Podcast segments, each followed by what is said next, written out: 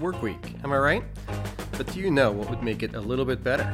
Doing church on a Sunday and then listening to a podcast about the sermon. Welcome to the Post Sunday Blues, a preaching post mortem, a production of Liberty Church Collingswood. Each week we'll spend some time unpacking Sunday's sermonics, and we hope that you'll be able to connect a little deeper with the message and the messenger. It's a win if we can make your work week a little less blue.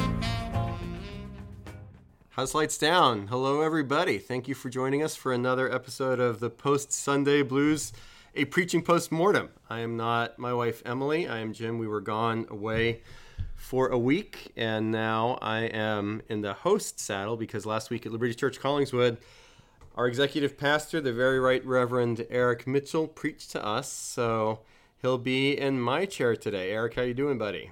Hello, hello. Doing pretty well. Feeling good on a crisp Tuesday morning here in South Jersey, wearing uh, my boots, which is nice. I'm excited for fall weather. It's good. So Eric and I are dressed in different climates right now. He's a he's a lumberjack, and I'm trying to milk the last days of. It, it's good for me to be out of season. I, I appreciate that. I, I should also say about Eric, his his in laws left this morning from staying a few days with them. Uh, Eric, what do your what do your in laws think of the post Sunday Blues are preaching post mortem? They love it. They love all the blues references. Yeah. Um, you know, they they're longtime listeners. Uh, they have not they have not wrote in yet, so they're not long time first time, but they are long time. Okay, that's awesome. Yeah. Uh, people say about me sometimes they don't know if when I'm serious or when I'm joking. I feel the same way about what Eric just said, but here we are. and Eric, you preached this past Sunday from Genesis chapter 1, verses 28 to 31. Let's do some some talking about it. So, calling it Stormy Monday, which, as your in-laws know, is a T-Bone Burnett song from way back in the day. T-Bone Walker, T-Bone Burnett uh, is a producer, so I actually got my own reference wrong there. It's awesome. Uh, yeah, but here we are calling it Stormy Monday on a Tuesday give us some big picture picture thoughts. Uh, this sermon this Sunday, what was the burden of the preacher?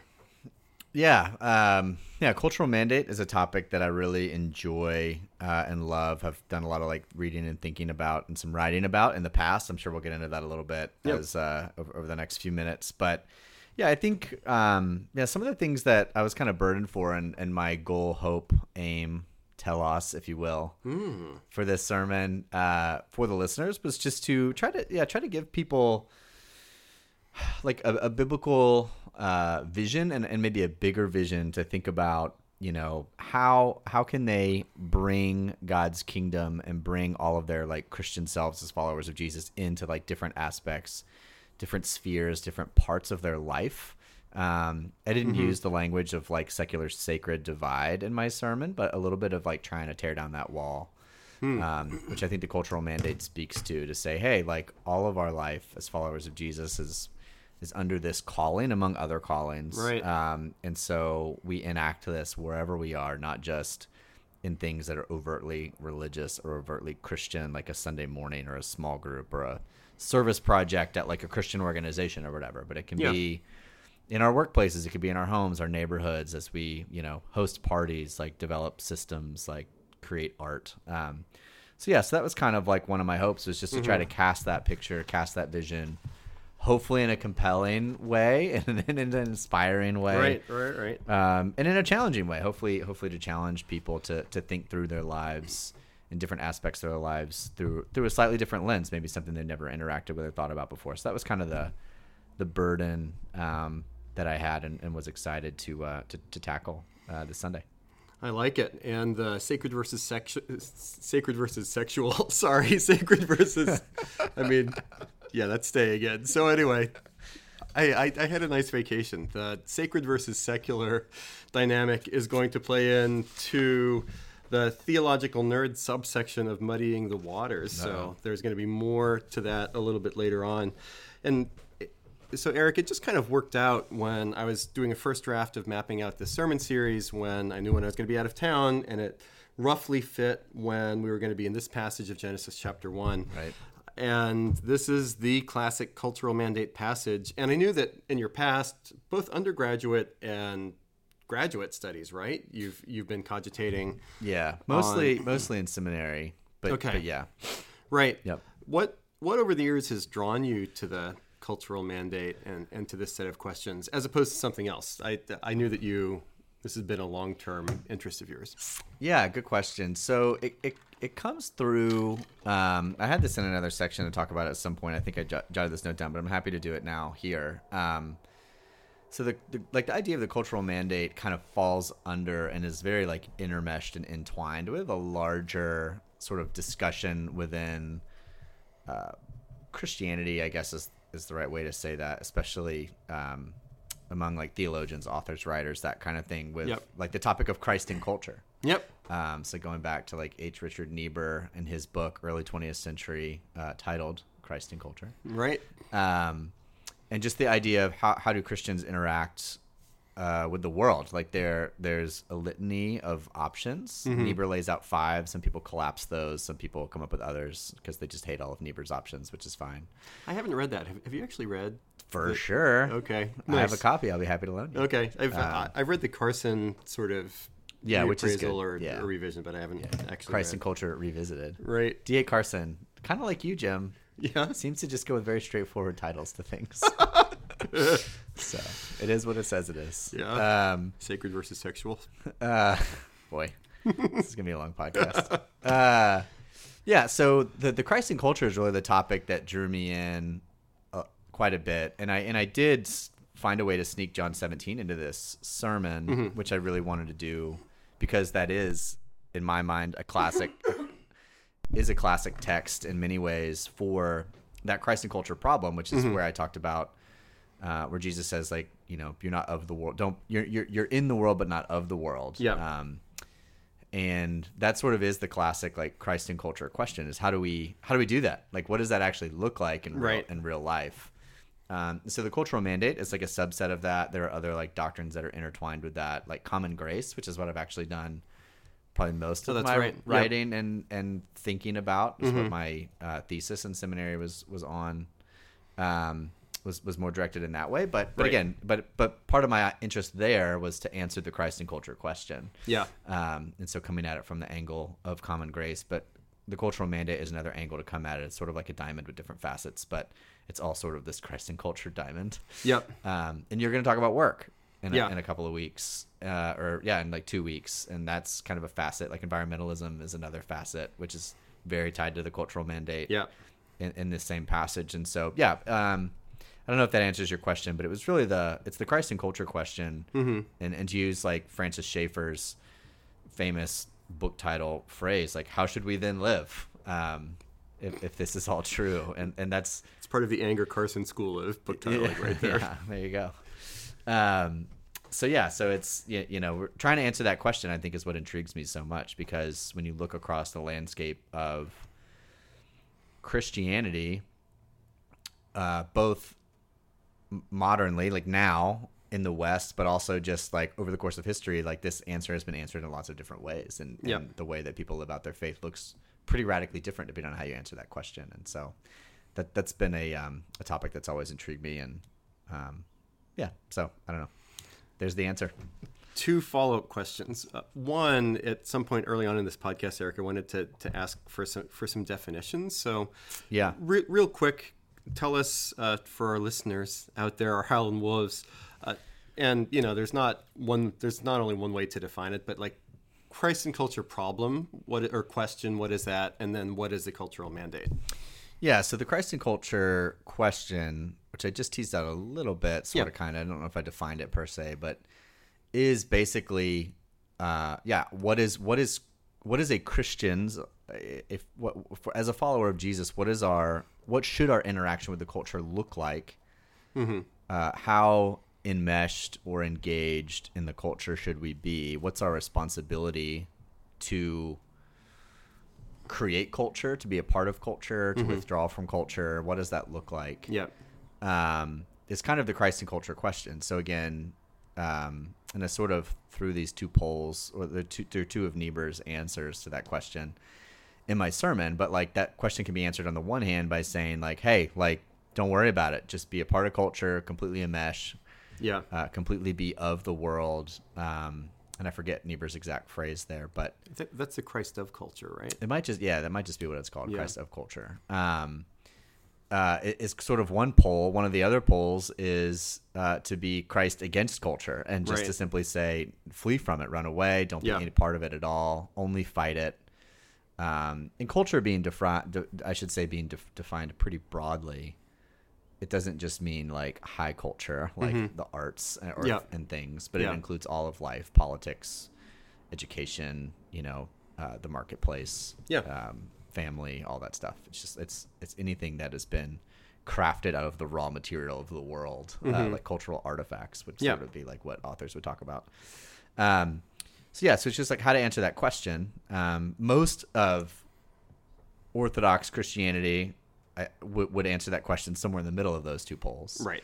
Um, and so Niebuhr actually gives three options that are kind of in the middle and clearly leans towards one of them. Right. Which is many people's criticism of his book as he sort of is leading his audience to the answer that he wants them to come to. Objection leading the witness. Um, but anyway, so so yeah, so it's all about like how how as a follower of Jesus do we interact with culture? What's our and especially what's what is our responsibility? Do we have a responsibility to try to transform culture, Yeah.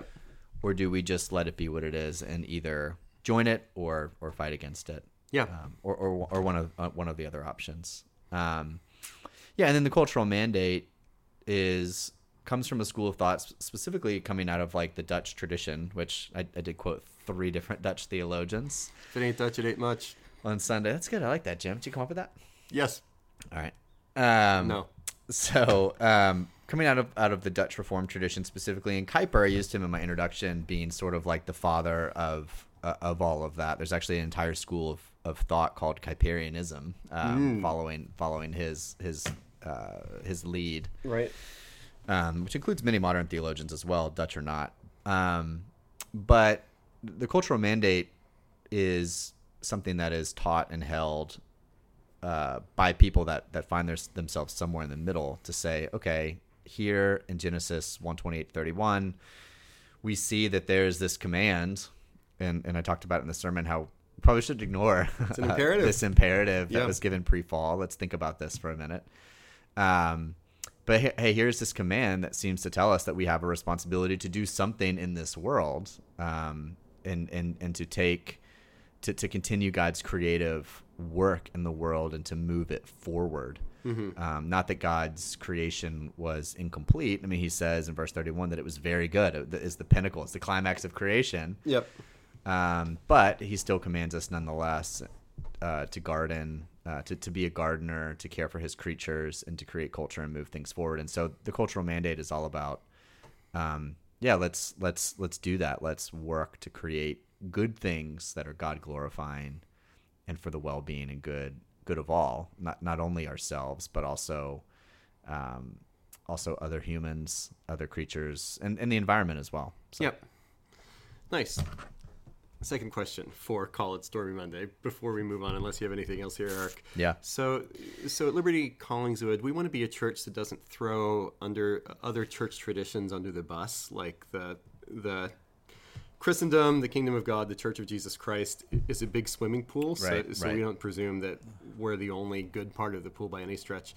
But by the same token, in terms of your your upbringing in the church, did and for the part of the swimming pool of the church that that you were in growing up, did was the cultural mandate whether or not that term was used was it something that like you learned from a young age or when you came to these concepts as a young adult did it give some interesting complementary perspectives on where you had been so far Yeah, good question. So I did not grow up in a Presbyterian and Reformed tradition, so uh, which is typically where topics like the cultural mandate, common grace are found.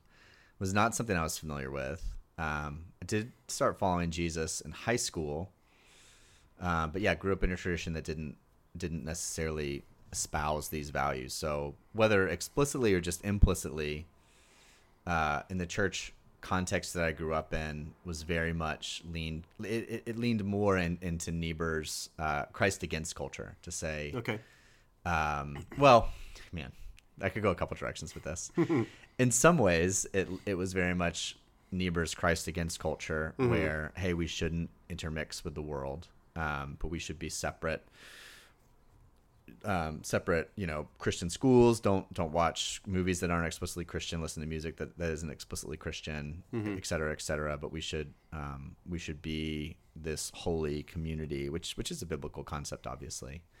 Um, but yeah, we should we should be separate um, Yeah. in all of these ways. Um, the the one the one caveat to that was uh, in in the world of politics. So in in the tradition I Oh, grew up in was very well connected to the religious right, Jerry Falwell, some of that sort of stuff. So the one area that it seemed to go against the grain of kind of what was preached in the pulpit was when it came to politics, when it Mm-hmm. seemed like, oh no, we should transform culture, we should be involved, we should get in the fray, we should try to pass laws and have policies and things that Yeah.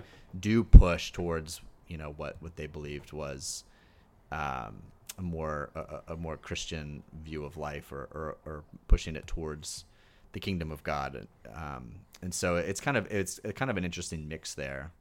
Um, that it's in, in everyday life, it was very much a pulling away from culture. Mm-hmm.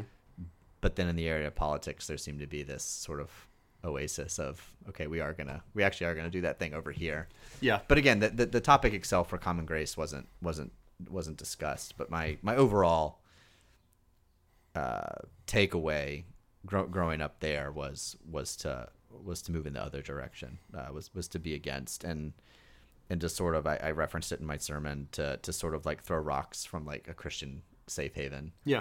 um, rather than like actually be out as salt and light um, Right. in and amongst the world. So The Life and Times of Eric Mitchell, everybody. Yeah, one of one of my issues, and not specifically the tradition that you grew up in, Eric, but but more broadly with the whole Christ against culture idea, is that it's really hard to be that consistently. So you end up cherry picking. So you say, Yeah. we're going to be totally separate from Christian enter- entertainment and media, but you still have a computer and an iPhone and Right. shop at Walmart. and, Right, right. And you you end up having to define culture really narrowly because all of the rest of the stuff and i thought in your sermon you did a really good job of saying culture is just making stuff at one level culture is Yeah. making stuff Yeah. and so we're using and engaging with culture and consuming culture all the time so Right. saying hey we don't want to do anything that's that that's not christian like this is not a uh, christian pencil this is not a christian water bottle it, it, it gets silly after a while yeah as far as we know uh, yeah. This episode is brought to you by HydroFlow, the the Christian water bottle alternative. But yeah, it it gets silly after a while. Yeah, yeah. My my water bottle could take your water bottle in a fight, though. I'm just gonna say. Uh, shout out Stanley. We're giving away too many free ads. It, it is bigger. Um, yeah, no, I think that's right. It, it is hard. I mean, I mean, in the one hand, I mean, here we are in the Philadelphia region, and and you move. We don't have to drive very far to see horses and buggies and, Yeah. and the Amish. Um, on the one hand, I really respect the fact that they're actually trying to live that out Mm-hmm. more consistently. Yeah, Though again, it does get goofy right. because then it's like, well, we can use batteries, but we can't have electricity in our house or like whatever, you know. And so it, Yeah. there are some can be some goofy elements, but yeah, I think if you're really gonna lean in that way, um, I think that kind of Anabaptist tradition, Amish, and some of those uh, that come out of come out of that branch of the Reformation are really doing that a little bit more consistently. Right. Yeah. So consistency is in their favor. Eric, have you ever been? You're you're from Tennessee. Have you ever been to Sun Studios? No, Okay, that's well, in Memphis, right? Here's your first Is time. that in Memphis? Uh, Or- Nashville.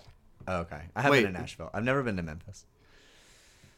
Yeah, Sun Studios. Wait, no, that's in Memphis. I was getting mixed up with Elvis. I In country, I'm a country fraud. I'm, I'm being exposed exposed with my own references Sorry, here. Jim. Yeah, Sun Studios I've is, not been is, either way. is in Memphis. Although Elvis started recording in Sun Studios in Memphis, I had a brain freeze for a second. He did most of his recording in Nashville and not in Memphis. Did he really? Interesting. studio. Yeah, Interesting. the when he went from Sun Records to RCA, which was based in Camden, New Jersey at, at the time. So True that.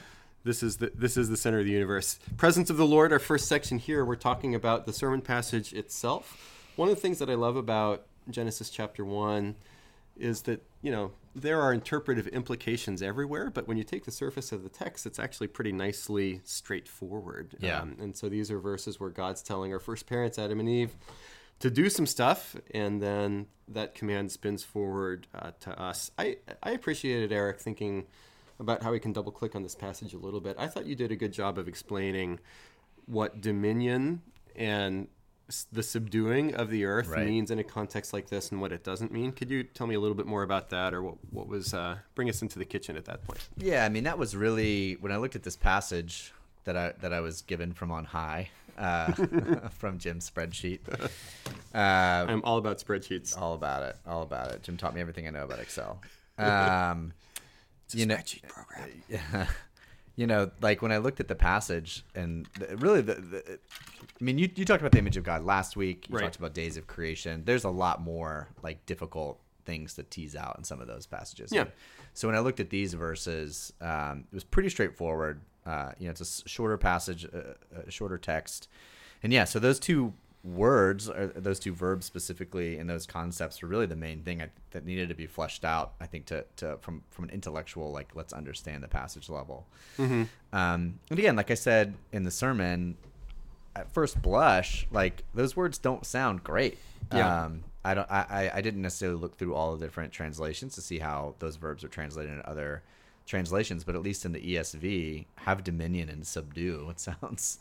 It sounds a little harsh. Sounds a little domineering. It's, it's very Wagner. Uh, yeah, it does. It, it doesn't sound selfless and sacrificial and Right. um, and everything. So, yeah, so that felt like really important um, from a, from an exegetical standpoint. That that felt like probably the most important um, thing to sort of tease out and bring people into the kitchen in a little bit. And so, yeah, I mean, both of those words are used in other places of Scripture. They're not rare words per se, and so it was easy. It, it- it's pretty easy to go to some other places of Scripture and say, okay, like where do we find this verb and context and what's being talked about? Is it something that you know is universally or most of the time kind of used in a domineering way or not? And you find pretty quickly um, with the Dominion one that it's it's not. Um, Right. so I referenced a couple passages there. There are others um, that I think show that at- least they're in a similar place where uh, the command or, or the illustration of the king who who is exercising dominion is is one of, of kindness and, and righteousness and justice and that sort of thing. Um, yeah, and, and then with the subdue one, uh, which is not found in chapter two when we get into that account of creation, but you find the parallelism there, um, where instead of using that word, it talks explicitly about uh, working working the land uh, and, and, and, and the agrarian piece, and so you can kind of say, oh, okay, well that's sort of what subdue means, not Yep. not like rule over in like a tyrannical Right. uh, sense. So um, yeah, so that, that felt like an important an, an important um, not necessarily challenging, but an important like exegetical piece to to bring in. Yeah, yeah, reading the Bible with nuance, and I thought the sermon did a really good job of doing just that. So, Eric at Liberty Collingswood, this fall and for the next couple of years, we're engaging in our Represence initiative, where we're trying to inculcate within our people a third way walk and worldview. Part of that is bodily stewardship. We are going to begin to market the Liberty Collingswood diet at various platforms. I had no idea what you so I was going with that. intrigued when when you noted that the diet in the garden pre-fall was vegetarian. Is is that I'd never heard that before. So tell me. I mean, just read the verses. Tell me dog. more. It's pretty straightforward. yeah, it's not until it's not until post fall uh, when when uh, when God comes to Adam and Eve. They're Mm-hmm. hiding from him in the garden. This is you know. I'm I'm giving I'm giving away the story that we're going to get to in the coming weeks. so is- um, Well, they can read ahead. Fair enough. Um, so yeah, so it, it's not until it's not until after Adam and Eve fall or, or sin and rebel against God, what- what's called the fall, that uh, God comes along, uh, that He kills an animal, uses the skin to cover Adam and Eve's nakedness. That's the first animal uh, in the scriptures that that is that is killed, um, and then it's at that point that He then set kind of opens the door to say, okay, like the flesh of animals is fair game uh, to eat now. And so yeah, so pre-fall was vegetarian, um, which is which is kind of interesting. And again, I was still digesting a yummy burger in my belly while I was preaching the sermon from the from the day before. So there's a little bit of guilt there, but uh, not necessarily. Um, but anyway, but yeah, so it's kind of an interesting thing. But but again, I think the the reason I brought it up was not um, to commend necessarily that anybody should be vegetarian or vegan or whatever. Even though if you are, that's that's fine.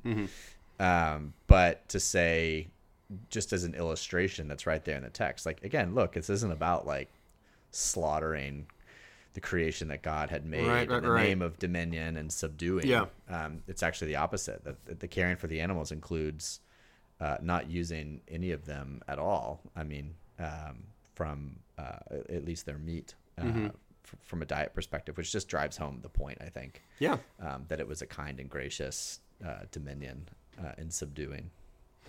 It it caught my ear, and I was listening to this sermon, Eric, when I was having breakfast this morning, and it was vegetarian, not vegan, for for our listeners. So I was I was fulfilling my cultural mandate this morning. I felt very The eggs over medium, the eggs over medium. love it, It's catching on. love it. So anything else here, Eric? You'd want to tell me before we get into muddying the waters a little bit? Anything else about this text? The, the only last thing, and I only mentioned it briefly, but it felt important, and you might say this even this Sunday again, when or next Sunday when you look at these verses again, was just uh was just to point out the very good.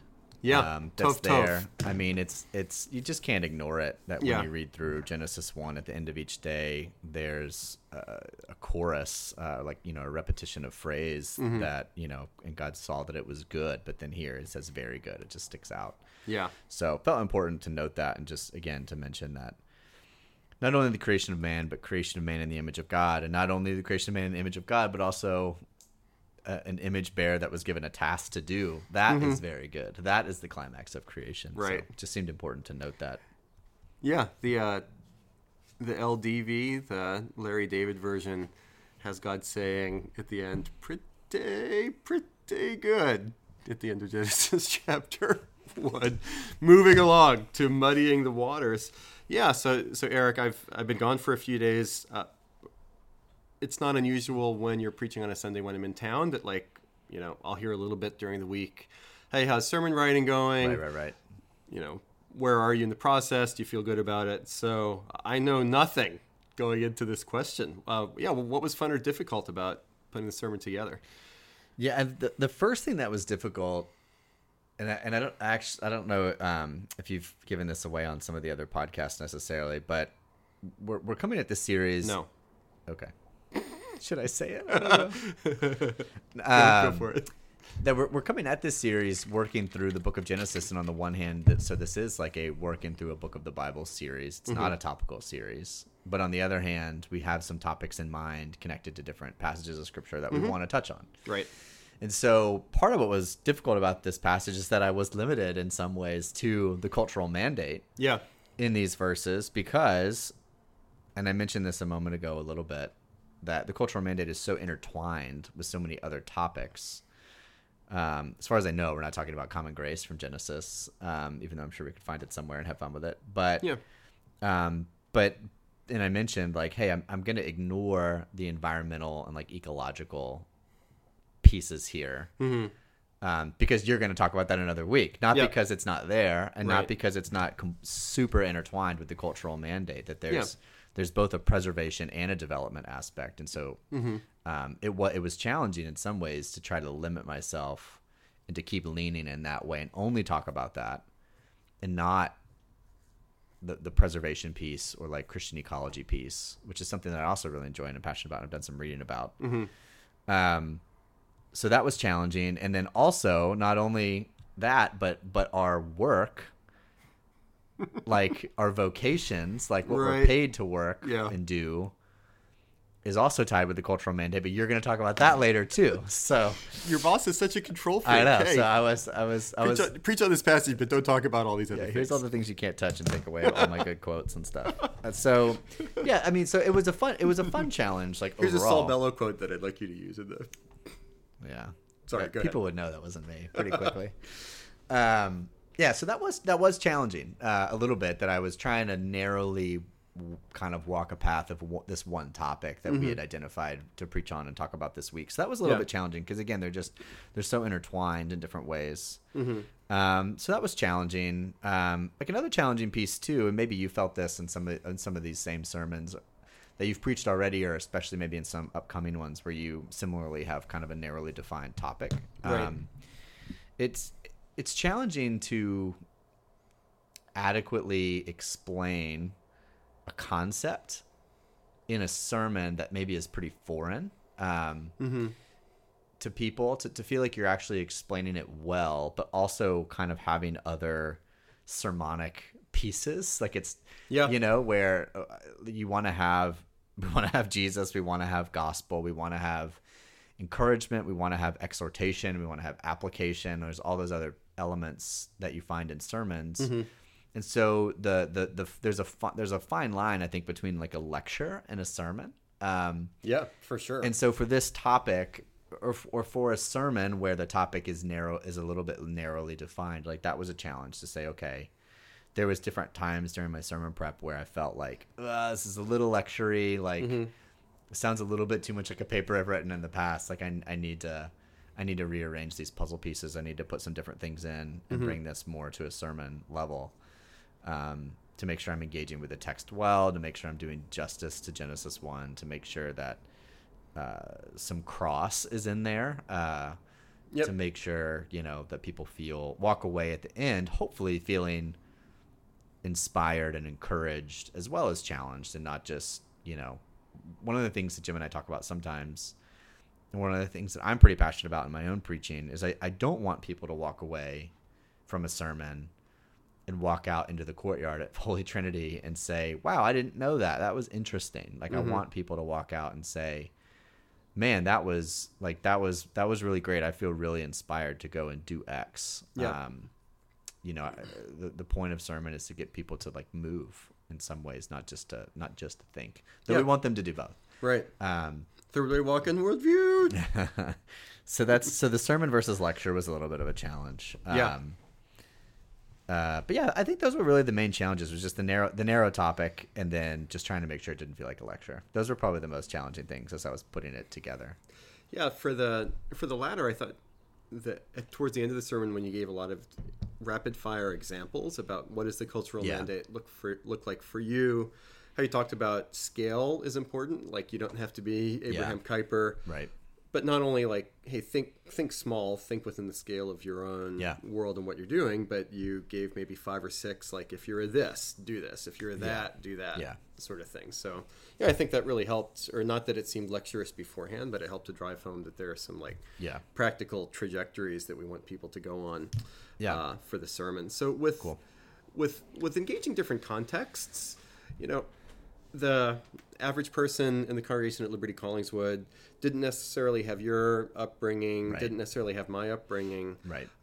What uh and and don't don't name specific people right now, but um You know who you the are. uh, what what were you trying what what part of the picture were you trying to fill in given this specific context with with our people like what what might they have been struggling with that you were hoping that this sermon could could engage in a helpful way Yeah, I mean, man, that's such a good question. I don't know if I have this. I don't have this like written down, um, or maybe have perfect words to put on this. But I think, yeah, we do have a, a, swath of church background and experience in our congregation. People that have been walking with Jesus for a long time, uh, and and then people that are new to it or are doing it at least for the first time since they were kids yeah as adults. So, um, yeah, it, it, yeah. So, so there were a lot of different like things that I had in mind. I mentioned some of those earlier, just like trying to give people like a, a perspective that maybe they haven't considered before. Um, yeah, I, man, I would say, I, I know for myself, and hope I wasn't preaching to myself necessarily, but well we, uh, we never don't well, that's hand. true. yeah uh, we always bring ourselves into the sermon and into and into and, into exegeting scripture. But um, yeah, I, I mean, the last eighteen months of pandemic and dealing with COVID nineteen, which just won't go away. Like my daughter's school got an email like last night, you know, Yeah. late about you know somebody you know testing positive. Uh, merry christmas just happens routinely. Um, the uh, y- y- it's been a season where I think a lot of people feel like they're sitting around not doing a whole lot. yeah You know, um, now I have young kids, four four month old and a and a three year old. So when I say sitting around not doing a whole lot, I don't mean that you're not busy with work or busy with kids. Yeah. But in the last 18 months my the things that i've done outside the house have have been much less. Hmm and i think there can be a crisis of like what am i doing? Like I, I have a job and i'm working hard. I have my family. But like what is like what is the purpose of like me like being a neighbor and being a friend and being Mm-hmm. a son or a daughter or a, a brother-in-law or a sister-in-law or whatever all Yeah. those different like hats that we wear in different relational contexts I know for myself, we haven't, we, you know, our travel to Tennessee to see family has been limited. We haven't hung out with some friends as much as we normally would, et cetera, et cetera. And so I think there's a lot of sort of like, hey, I'm existing day in and day out, but like, what is all this for? Where am I aiming? What, Yeah. what am I, you know, I'm mowing my grass and like trying to make my yard look better, but like, why? because I have a great to, point. because I have to stare at it because I'm working from home, which is partially true. Yes. Yeah. Um, but yeah, so I think uh, the cultural mandate, I think, gives us a, a bigger vision that can lift our eyes up from the day to day to say, hey, like everything that you are doing, whether it's beautifying creation by like, you know, aerating and fertilizing your yard or planting new bushes. Do you know what Mm. aerating is, Jim, by the way? Just blow, blow like the wind. We'll talk about it later. Um, so whether it's those things, or, or again, whether it's like you know, I have a neighbor uh, right next door to us who who, who likes to create music, um, you know, uh, in his in his spare time, like in his basement or attic or whatever. Um, you know, and so like all these things that we do, like it's it's the cultural mandate. I think helps us to lift our eyes and say, hey, what like what is this for? Like where does this come from? What is it supposed to be aiming for? Aiming at? Where is it going? Yep. um, yeah, so to try to give some purpose, I think, to the pieces of life um, that that we just do and live and experience on a day to day, week to week, month to month basis. And again, in these last eighteen months, it's just been so sideways. Right. So that was kind of part of the part of the thing. And I and and um, yeah, I think from people, I didn't. I mean, I I never hear like tons of feedback from sermons. It's one of the things that we talk about. uh, it's like I don't know if it's good or bad if I don't hear much feedback, but um, but but yeah, I did hear. We feed- assume good if we don't hear feedback. totally. Yeah. We assume best ever. but yeah, but did hear feedback from one individual. Um, just about like, hey, that was great. Like going through some struggles at work right now, and that perspective like is is uh, is helpful for me to think through like over these next couple of weeks while I'm navigating some difficult situations. And like, that's kind of that's that's the point. Awesome. Like that's what I was, you know, that's kind of what I'm aiming for. Is mm-hmm. because without that Christian perspective, without that Christian worldview, those len- that lens through which to look at the things we do in life, sometimes things can just feel purposeless. And they just mm-hmm. feel like I go to this job, I get my paycheck every two weeks so that I can be home and be with my family and pay my bills. And like it's just this cycle of, you know, you get into like an Ecclesiastes, like this is all vanity. Yeah. Like what is the Yeah. point of all this? And I, Right. I think a, a good biblical worldview can lift us out of that. And I think the cultural mandate is one of those pieces that I think can lift us out of that and say, oh no, like all of this has a purpose and can go somewhere. I can engage in these different activities and redeem these activities that I'm doing anyway and, Right. and try to push things in a positive direction. So it can give, it can give meaning and purpose to life like and, and relationships and tasks and things. Yeah, for sure. And here's the flip side of that question. And this is the last thing that I have, at least, Eric, for muddying the waters. Uh, here at Liberty Collingswood, we're, we're seeking to engage e- educated skeptics, uh, people that think Christianity and the Christian story might not have a whole lot for them, and or it's bad for our world and for, for human beings. I have a couple thoughts here. If so, don't uh, don't don't feel like you have to give the last answer. Uh, Yeah. here, but for for a secular person in Collingswood or surrounding boroughs, what do you have any thoughts with the question like why do I need the cultural mandate just to do my own like culture making and, and, and my thing? What does this what does this have to do or speak to me in one way or another? Yeah, well, I think you know I mentioned um, like in the sermon I mentioned some of the different like pieces to it or some of the different like aspects of it. Yeah. Um, you know, one of those we talked about it a minute ago was like the compassionate and selfless piece. Yeah. Um, and I, and I think that's important because I you know again um, and not to jump ahead like to some of the quotes or some of the other things that I talked about, but but I think in that section specifically, like in in the Christian view of things, we live in a in a broken world where sin we're not pre-fall anymore. Sin has entered, rebellion against God, rebellion against God's commands has entered the world. There's a lot of woundedness. There's a lot of you know we have we have weaknesses, um, susceptible to temptation, um, and so the cultural mandate and our own culture making, without some sort of divine check on it can get sideways. I think pretty easily. Yeah. Um, that maybe that's something that starts out being selfless and being good uh, can turn into something that is self-serving, something that becomes uh, something that does become like a, bad version of dominion and, and subduing. It does become that domineering, harsh. Right. You know, like whether whether it's uh, unjust or whether it's just um, you know just pure self selfishness uh, in different ways. So I think I think the cultural mandate when when we tie it to pre-fall and we tie it to God and to a divine command, something that's embedded in our humanity, I think it can bring us back to some some standards Yeah. um, that we can ke- continue to go back to. Otherwise, I think we could talk ourselves into, oh well, I'm doing, I'm doing culture making, but really deep down, um, it's really just for you. It's not really for anybody else. Mm-hmm. It's it's maybe it has an end that uh, is positive, but maybe the way that you get there isn't the best, or or whatever, you know, and, and Yeah. you're making like ethical, uh, unethical uh, choices and things in the process. So.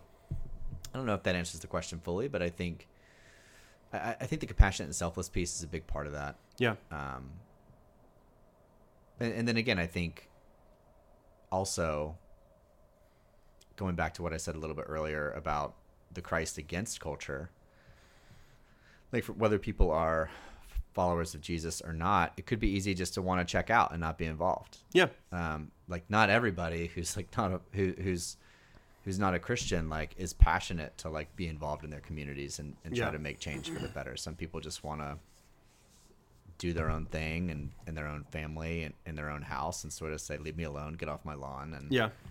um, and I think that that that's an error too. Mm-hmm. Um, that you are part of a larger story and you're part of a larger community uh, that you do have a responsibility to. So even the fact that it's given and it's a part of our image of God, and, and I said in the sermon that being involved and participating in the cultural mandate is one of the things that helps make us human. Right. Um, so whether people are, are Christians or not, I think being in that process uh, is essential to who we are. And then also, yeah, some of some of the, the things that I tried to tease out that gives some gives some um, uh, some direction, uh, gives some gives some guardrails that maybe is, is the right word uh, to help us direct it in the, in the right way. That again is for the well being and flourishing uh, of all of creation. I don't know. Yeah, those are a couple of thoughts. Maybe that's not super well thought out, Jim. A little bit of rambling, but Yeah. love to hear your take. Interact with that. I I think I agree, and you can put on an axis. On one hand, at one pole there is total withdrawal, and then on the other hand, there's making stuff for yourself or for your tribe. You actually need Jesus to pull you away from both of those Right. poles to find the middle ground where you're doing stuff, you're engaging, you're building, you're making culture, but it's not for you and about you. And you see both on, both on the right and on the left. There's a lot of self snuck into a lot of different projects or or or tribe, and I think being able to be compassionate and selfless is is just a game changer. Uh, Yeah. what the old poem "I am Ozymandias, King of Kings. Look upon my work, ye mighty, and despair." That's that. That's a nihilistic view of culture making that I think Jesus rescues us from. And then the only other thought that comes to my mind here, Eric, is that it gives us hope. Where Yeah. if if if there's going to be a new heavens and a new earth, Right. our building, our making beauty, our making culture is not in vain. It's Right. it's not just the idea of our culture making is just building sandcastles in Ocean City that are gonna go out with the tide that the next day when hey this is really great, but it's all gonna burn, crash, die, Right. freeze eventually. But but there's a larger sense of continuity from this world to the next. Uh, that building truly is important. It's Right. pre-fall, post-fall, and also in the new heavens and new earth to come. So we do so with hope and not with despair. No, yeah, that's right. I'm glad your kids let your sandcastles make it till the next day. My three-year-old destroys whatever I make in about five seconds. we are all mini Ozymandiae of different of of different sorts. So bar band cover tunes. Boom, let's do it. So why why do you hate people that aren't Dutch? You know, um, the once heard a wise man say, "If you're not Dutch, you're not much." So It's true. Touche. Tell me about some of these uh, Dutch and other that came into the sermon this week. Yeah, I mean, I don't want to like go crazy and dig into this. I mean, you know, get on the old Google machine and you can find more information Yeah. on all these folks. But, um, but yeah, but Kuyper, um, a- again, like the cultural mandate, common grace, some of these conversations come out uh, of of a, st- a stream of theologians and thinkers that um, all point back to him in many ways. Um, that Kuyperianism, and so seemed important to have him a part of this. I also wanted in in in the introduction to lay out kind of like how do you get to a worldview? Like what what questions does a worldview answer? Um, and and so I just thought there was a natural fit there to like bring Kuyper into it, and, and then bring in uh, the first of his of his six lectures in the Stone Lecture series at Princeton, Right. um, which is published as a book by itself. That's that's um, that's It's called Lectures on Calvinism. Right? lectures on Calvinism. You can actually, it's actually public domain at this point. I actually Mm. like Googled it. I was out somewhere and didn't have my copy with me, and I Googled it and found like a PDF of the entire thing online. So Boom. just Google that junk. You don't have to buy it if you don't want. Um, He's the original Father Abraham. so um, yeah, so so Kuyper, uh, th- so that's kind of him, and he again, he's a guy who really tried to live this out, and and as I mentioned in the introduction, like he he had his fingers in so many different things. He was involved in so many different things, like building and and trying to redeem so many different aspects of society and culture. Um, so yeah, he's an inspiring figure. Uh, his biographies are fascinating to read and flip through um, because uh, he he was just everywhere, like in Dutch culture at that time. Yeah, and and for for Kuyper, you know Abraham Kuyper a lot better than I do, but this is one of those examples where a person's biography really underscores Yeah.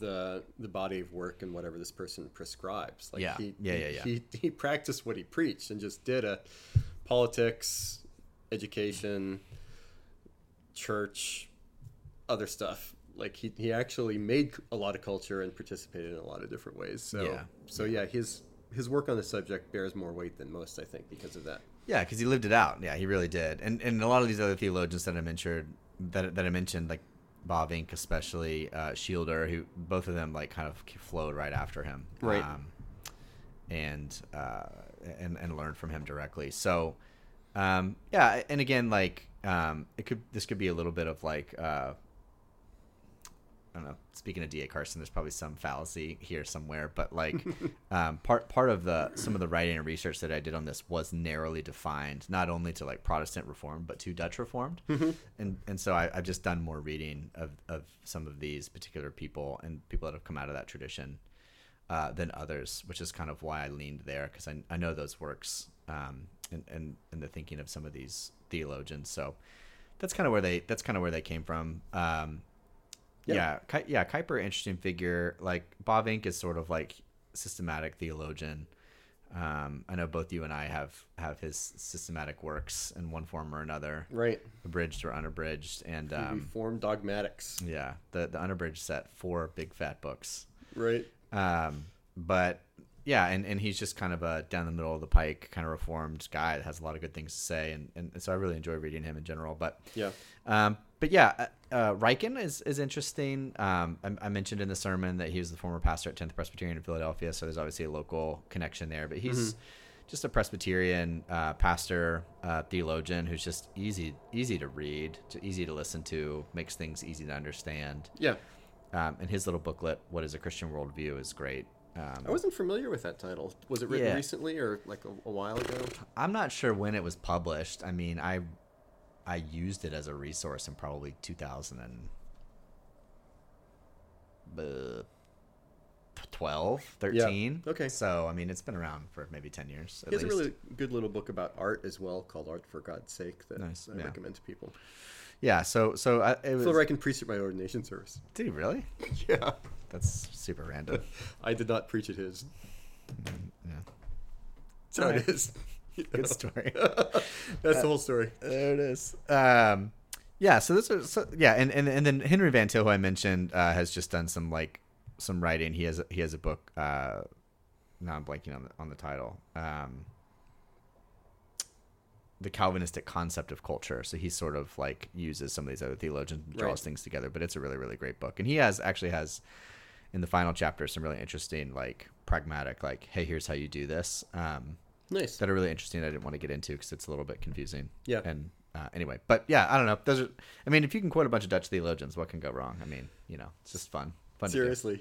And and you also quoted this person, Tim Keller. Can you tell me more? So I didn't quote him, Yeah. but I alluded to him. Okay. Um, yeah, and I, and I didn't say this fully in the sermon. Maybe this was something I could I could have mentioned in Guitar Slim Pickens, but I'm happy I'm happy to to mention it now. Um, so the I, I just referenced the fact that in a sermon that I heard him preach once, he meant he talked about the fact that um, history begins in a garden, ends in a garden city. Um, Right. I remember pretty distinctly. It was a sermon on uh, Jonah that that I that I listened Huh. to. Yeah, and he was talking about Nineveh. Um, Okay. and he was he was talking about the importance of cities as, as Tim Keller would Mm-hmm. Right. being in New York City. Yep. And I was actually trail running in Virginia when I heard that sermon. I was listening to it while running. Huh. Um, and so I remember pretty distinctly where I was when when um, when I listened to that sermon. That always stuck with me. That was an image that it was something I'd never caught before Mm-hmm. or thought about. Um, yeah, a garden to a garden city is pretty interesting. So that that development um, is just there Mm-hmm. um, and and is important to think about. So yeah, I didn't I didn't try to go back and find the sermon. Um, though again, it was on Jonas. I'm pretty sure I could find it if I needed to, but uh, but yeah, but but alluded to him there. Um, and I don't really know where Keller is on like Kuyperianism or the cultural mandate or all that kind of stuff. Though I think he's, He's pro. I, I think he is, yeah. Uh, just based on other things I've written or, or I've read that he's written or sermons or whatever. But um, Yeah. but anyway, yeah. So I alluded to him there as well. That's true. Yeah. Very good. And Eric, I appreciate the Bible references. We had Leviticus, Psalms, Matthew, John, Jeremiah. So, yeah. Yeah. Anything there you'd want to point us to? I mean, yeah, I mentioned. I mean, the big three were Matthew five, Sermon on the Mount, where Jesus talks about being salt and light. Um, again, it's obvious, but if you don't think about it, um, you can gloss over it easily. That just the fact that like salt and light, just they require proximity. Yeah. You know, you just can't you can't separate. Salt just doesn't do anything if it's in the cabinet, right? Um, Doesn't do anything for me in a cabinet. yeah, I know. I know. Made some steaks. This man I ate a lot of red meat this past weekend. uh, now that I think about it. Um, you were pre gaming for the sermon. so my in-laws were in town, as I've already mentioned, and when they come in town, like we try to get them, you know, local fare because they live in Tennessee. So when we had Right. we had pizza, we had the spaghetti and meatballs. Like I went out and had a burger. We grilled steaks. You had so- the, the meatball. You had the burger. Right. Yeah. Had to have it all. so, um, but anyway, but yeah. So salt. Getting back on topic, salt. Uh, yeah, doesn't doesn't do anything if if if if it's in the cabinet. Light again doesn't do anything if it's hidden under a basket. Uh, No. To use another uh, reference I'm of, to let it shine, Eric. Jesus, let it shine, baby. Um, and so, but I think that's an important piece. Um, Yep. People talk about being salt and light, but again, proximity is essential for that. So I just wanted to draw that out, and I, and I wanted to quote from Jesus and not just like hang out in the Old Testament um, Right. only, or even to like do Old Testament and skip all the way to Revelation or or or letters of the Apostle Paul. I thought it was important to get Jesus into this sermon. And then John 17, I mentioned earlier, is just kind of a, a, a classic text to talk about Christ and culture. And so I wanted to use that also. Um, just a, f- a few lines from Jesus' high priestly prayer as he's praying for his disciples. Um, and then Jeremiah 29 is like one of my all time favorite, just like rando Bible verses. Yeah. Um, I just think it's an epic verse that's just buried in the middle of this like major prophet book that, you know, by the time Seek people the peace of the city. For Yeah. their peace, you will find peace. yeah, I mean, by the time people quit on their annual Bible reading plans, they just haven't found that verse yet. It's just kind of like hidden there. Yeah.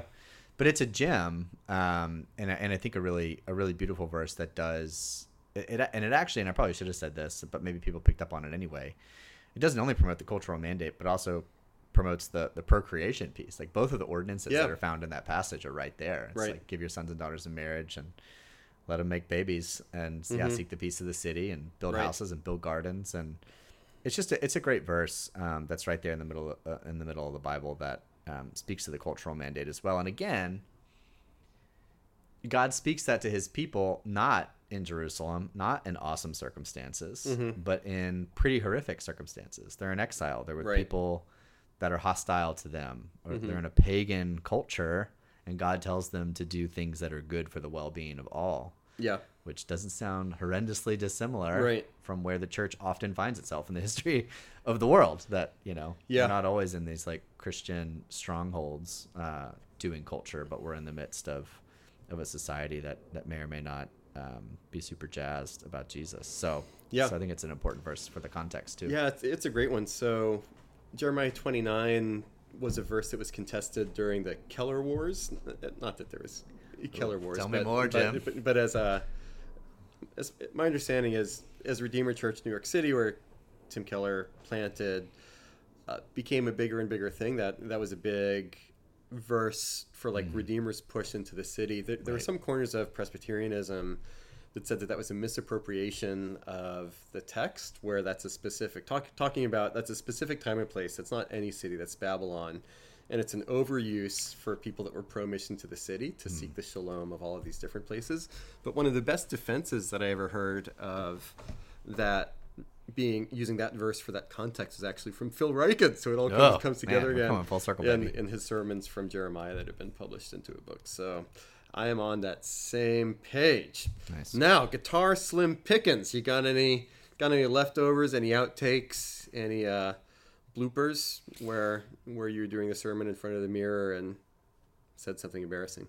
Um, not no. There's not a whole lot to add here. The only thing I would add is you did skip over one bar band cover tune, which is which you, you didn't. What I miss? well, you didn't Oh, mention. the the you didn't mention the only the only quote that was like actually a song. uh, Ah. Since this whole theme of this whole podcast Ah, is music. Ben Rector. Richter. Rector. Okay. Yeah. Ben Rector. Oh man. It's it's. I mentioned the last time I was on the podcast, which was like ages ago, that um, one of my goals in preaching is to get uh, is to try to quote from the RCA standards more. So the Heidelberg, the Belgic specifically. Um, though canons of Dort are are just fine and dandy, in the Belhar as well. But um, uh, one of my other goals always is to fit in a Nashville-based singer-songwriter. Right. that has been a goal always, uh, and and I have done it periodically over the years, and so it was fun to fit to fit Ben Rector. I think I played this song for you in the car once when we were driving somewhere. It did ring a bell. Yeah, Yeah. it's just a. I probably played it for you when more when the album first came out. Mm-hmm. Um, since we haven't done a whole lot of writing in the car in the last year and a half. But um, Also but, true. But yeah, I, I I really like Ben Rector's music. I've I've met him in person at some smaller venues, You like saw him way, in Philly way as back in the day. you? I saw him. No, I That was didn't a know. different no, it Tennessee. was it was a different different Okay. guy. Uh, shout out Drew Holcomb. in the- Okay, in the that's neighbor, right. In the neighbors. Yep. Um, yeah, but so I haven't actually I haven't seen a Ben Rector concert in, in, a- in a, oh no I did see him in Philly I did yeah Carrie and I did go see him in Philly yeah yeah yeah it was a while back it was a while Okay. back but I've seen Holcomb as well um anyway um if any of you are listening Drew Holcomb or Ben Rector please come to Philly more often Oh, they're listening. Don't worry. get above the Mason Dixon and come to Philly. Uh, so um, yeah, but I but I love that song. Always stuck with me because it's it's such an intriguing song. It's the very first song on the album, and like it's and knowing that he's a person of faith, uh, it's impossible not to interpret that as a prayer. Yeah. Uh, What that- was it? Did, did you see the album title? Sorry to cut you. I you did. I did. Uh, it was his 2015 album, if I remember it right. Let me find it here. It's in my notes. Um, is it brand new? Yeah, brand new. It's his 2015 album. Nice. Um, yeah, first song, "Make Something Beautiful." Um, yeah, and, it, and that always just stuck with me. I always thought that was really intriguing to hear. Hey, here's a musician, um, just like praying basically at the beginning of his album. Like, let let this be an album and and a, and a series of songs and an experience for whoever's listening that's like beautiful and lets them know that there's good in the world. Um, so, I- so I think that's cool. Um, uh, that always really stuck with me. So I, I thought that was a would be a fun quote to end with. Um, so hopefully bringing like a little bit of like emotionality to a sermon that did lean a little more to lecture. So anyway, And let it be so for us, Ben Rector. Anything else, Guitar Slim Pickens, before we? yeah, not not much. Um, you yeah, you, already mentioned my in-laws, and then so did I at another series of this. But but as a, just like a random thing, I think this was the first time I ever preached live with my in-laws in the room. So Oh. that- so I, I'm pretty sure. Um, my wife Carrie can correct me if I'm if I'm wrong, or my in-laws if they actually do listen to this can correct me if I'm wrong. But I think that was the very first time, so that was kind of an interesting thing. Oh. um, uh, yeah, that was a unique element to this. Um, but yeah, there's there's really not there's really not much more. I mean, what did they say? Did they like it? Did they say anything? Yeah, no, yeah, they did. We talked about it a little bit uh, while we were waiting for leftover pizza to warm up in the oven Sunday afternoon for lunch. Nice. Um, yeah, that they yeah that they enjoyed it and, and that it was a new concept to them, which I'm not surprised. I think it was a new concept to, to most in the Yeah. room. Um, but again, especially if you didn't grow up in a Presbyterian or Reformed tradition, I think it would definitely be a a topic, um, especially the title of which maybe you've never heard, and maybe even the, the content of which you, you're not familiar with. So, but yeah, they enjoyed it. We chatted about it a little bit, um, but um, but yeah, I, there's really not much much else um, that I that I think I would I would mention. We, we talked about some of the other stuff already. Um, in other parts of, of the podcast, just other other topics that are intertwined that just had to be on the cutting room floor and that kind of thing. Okay. So, yeah. Have I told you the first sermon feedback I ever got from my father-in-law? Gosh, I think you have, but tell, why don't you tell our audience? uh, My father-in-law, whom I love dearly and who loves me deeply and dearly, for the first few times he saw me preach, there was no feedback, and finally, after a few sermons, the the feedback that I got, he said, "You are improving," He's an encourager. and I still am. Gift of encouragement. Amen. Okay, let's go to Encore right now. We do have a letter here from Howlin' Wolf Sharon. Thank you for writing in. And if you want to be part of the conversation this way, you can email into postsundayblues at gmail.com. This is what Sharon says. Hi, Jim and Emily. Uh, Eric, you be Jim, I'll be Emily here. I've been catching up on sermons and podcast episodes, so this email will have a bunch of random stuff. Main thing, though, is that I really appreciate the sermon series.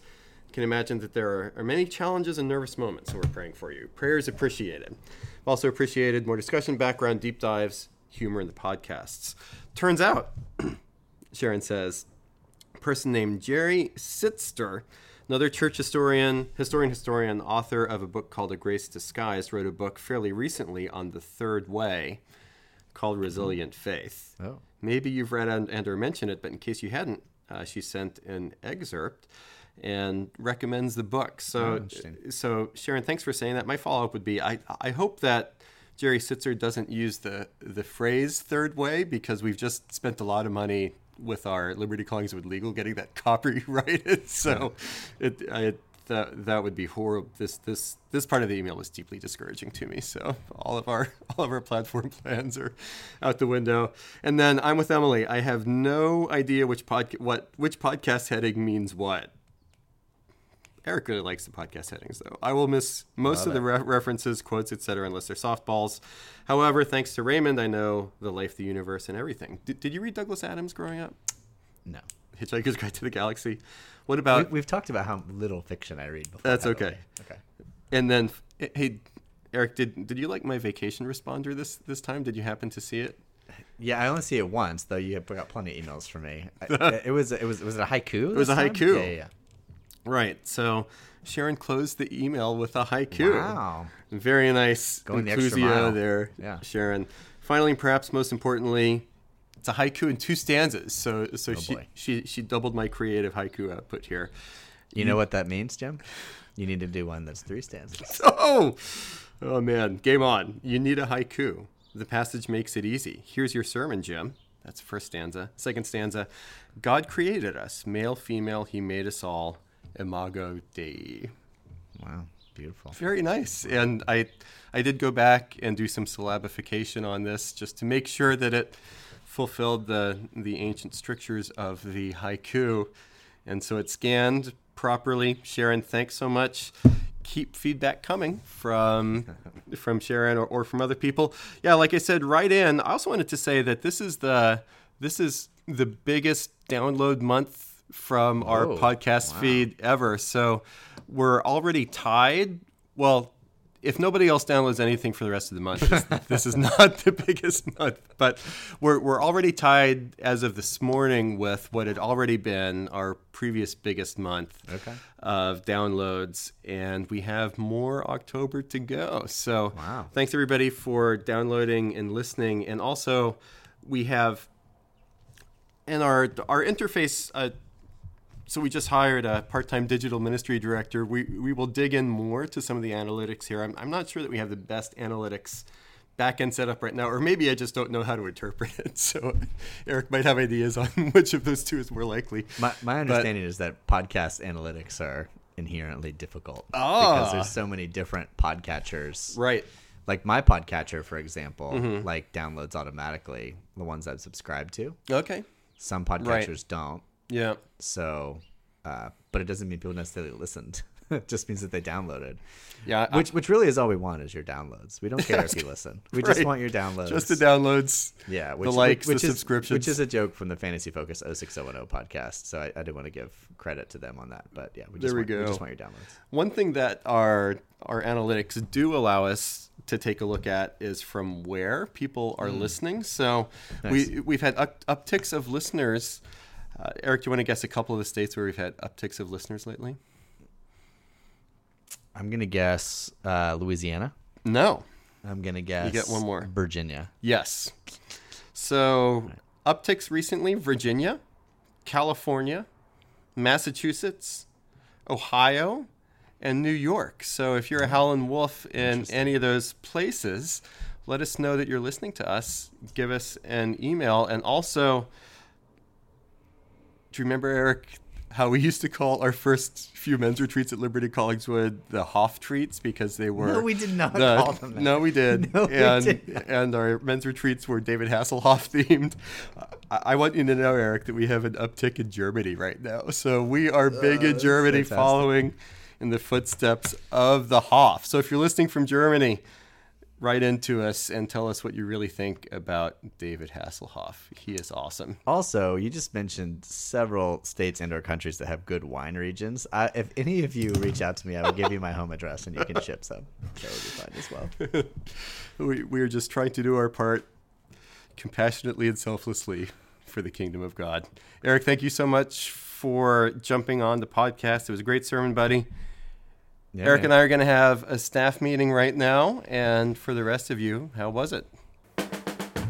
That was amazing. Thanks so much for joining us. This has been the Post Sunday Blues, a preaching post mortem production of Liberty Collingswood. Go ahead, rate, review, and subscribe, and you can find all things Liberty Collingswood at libertycollingswood.org. No more Post Sunday Blues. Here comes some pre Sunday happy.